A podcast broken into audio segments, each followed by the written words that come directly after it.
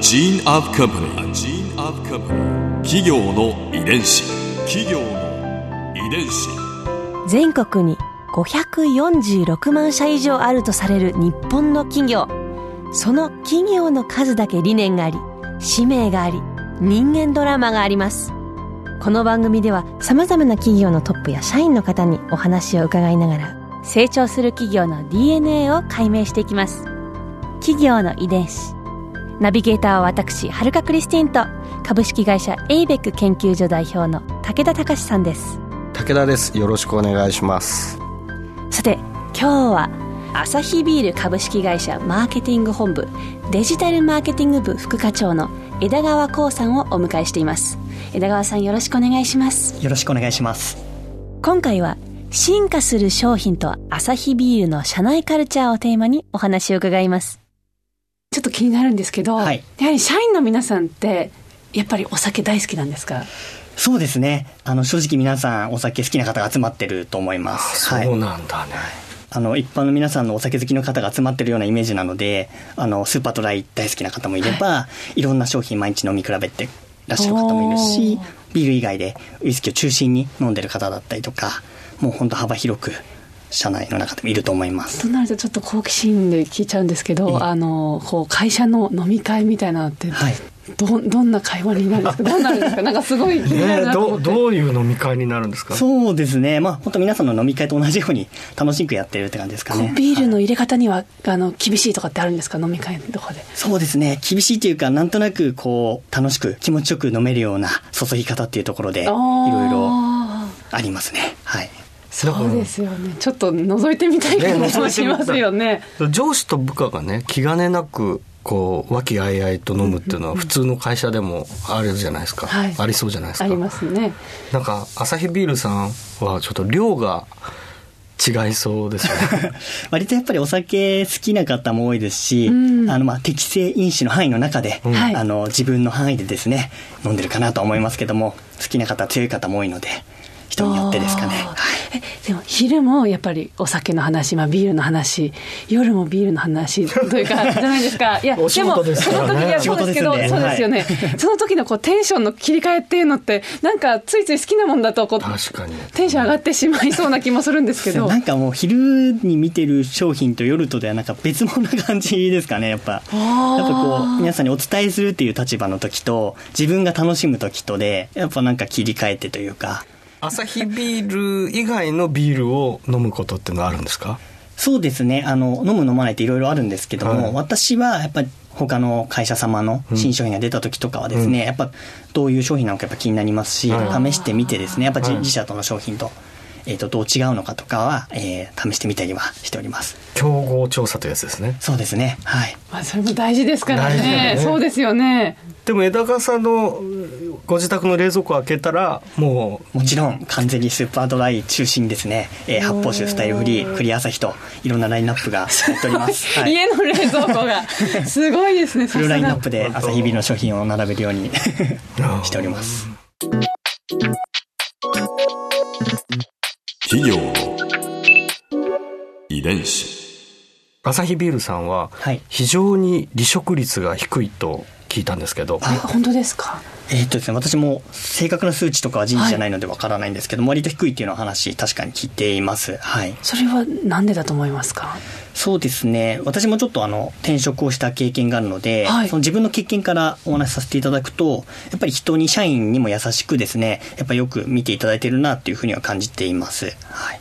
特に入社したての時とかは、社内でブラザーシスター制度って言ってるんですけども、何ですかそれは？新入社員が一人入ってきますと、はい、その時研修中にですね、ブラザーだったりとか、女性だとシスターって呼ぶんですけども、一、はい、人ですね、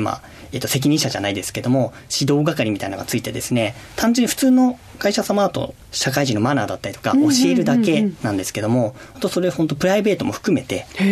もちろん介入するっていうわけではないんですけども、はい、幅広くですね面倒を見るような制度があるので、なんか困った時にも研修が終わった後も相談できるような相手が、作れたりとか、そういったところがいいところですね。はい。あ、すごい。そういうのもあってやっぱ会社の人とはかなり早く打ち解けることってそうですね。先ほどの飲み会の話もそうなんですけども、やっぱ新しい方が来た時とかって積極的に声かける文化っていうのはあるので、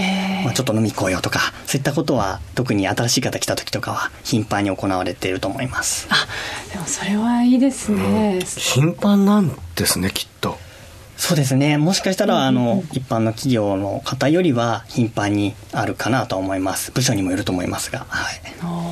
ちなみに月に何回ぐらいありますか？はい、私も昨年の8月までは営業やってたので、はい、その時には週5とか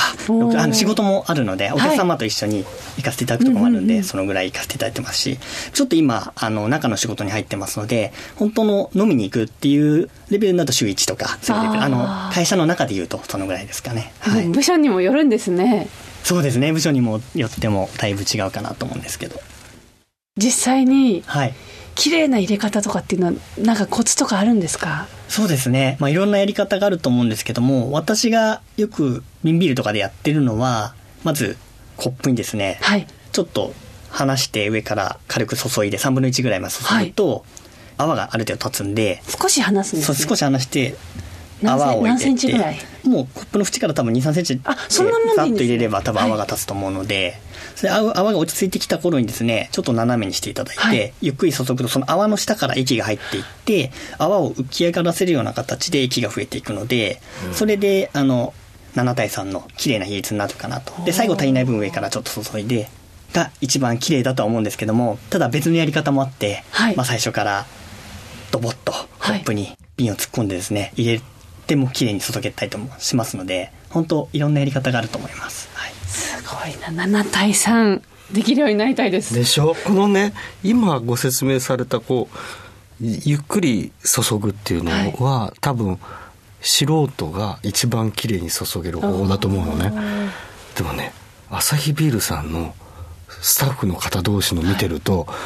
い、なんていうかないきなり瓶をコップにバーンって突っ込むんだよね。結構深くもう早くさっと切り入れられてコップの中にビールご覧になられたんですね。なったすごいんだ。そうすると7割ぐらい入って、そうですね、早く注げるんですけども、ただお客さんにやるときとか失礼に当たるんで注意していただけると、うん、気をつけていただく必要あるかなと思うんですけど、はい、入れる場所だってその場の雰囲気によって、人が飲んだコップにバッて入れちゃうとやっぱり嫌な方もいらっしゃると思うので、はい、そこは注意していただければなと思うんですけど、はい、これ新入社員の方とかから入っててどんどん上手になるってやっぱあるんですか？入れ方自体も。そうですね、でもみんなやっぱり最初から、いやもういろいろ先輩に教えていただいて、それこそさっき言った喫茶店の時って声かかるので一緒に飲ませていただいてこういうふうに注ぐといいんだよとかいろいろ教えていただいてですね。枝川さんも練習されたんですか？しました。はい、先輩に注ぐ時に、はい、いやこうした方がもっときれいに注げるよとか教えてもらいながらですね日々練習してます。今も練習してます、はい、すごいここで春風ビューポイント。今回枝川さんの話で印象に残ったのはビールの注ぎ方についてですね。7対3のこの比率に私も今まで何回か挑戦してきましたがなかなかうまくいかないので、今日のアドバイスを糧にさらに練習をして綺麗に注げるようになりたいですね。そしていつか事務所の先輩のアッコさんに綺麗にビールを注いで褒めてもらえたらいいななんて思い描いてます。企業の遺伝子。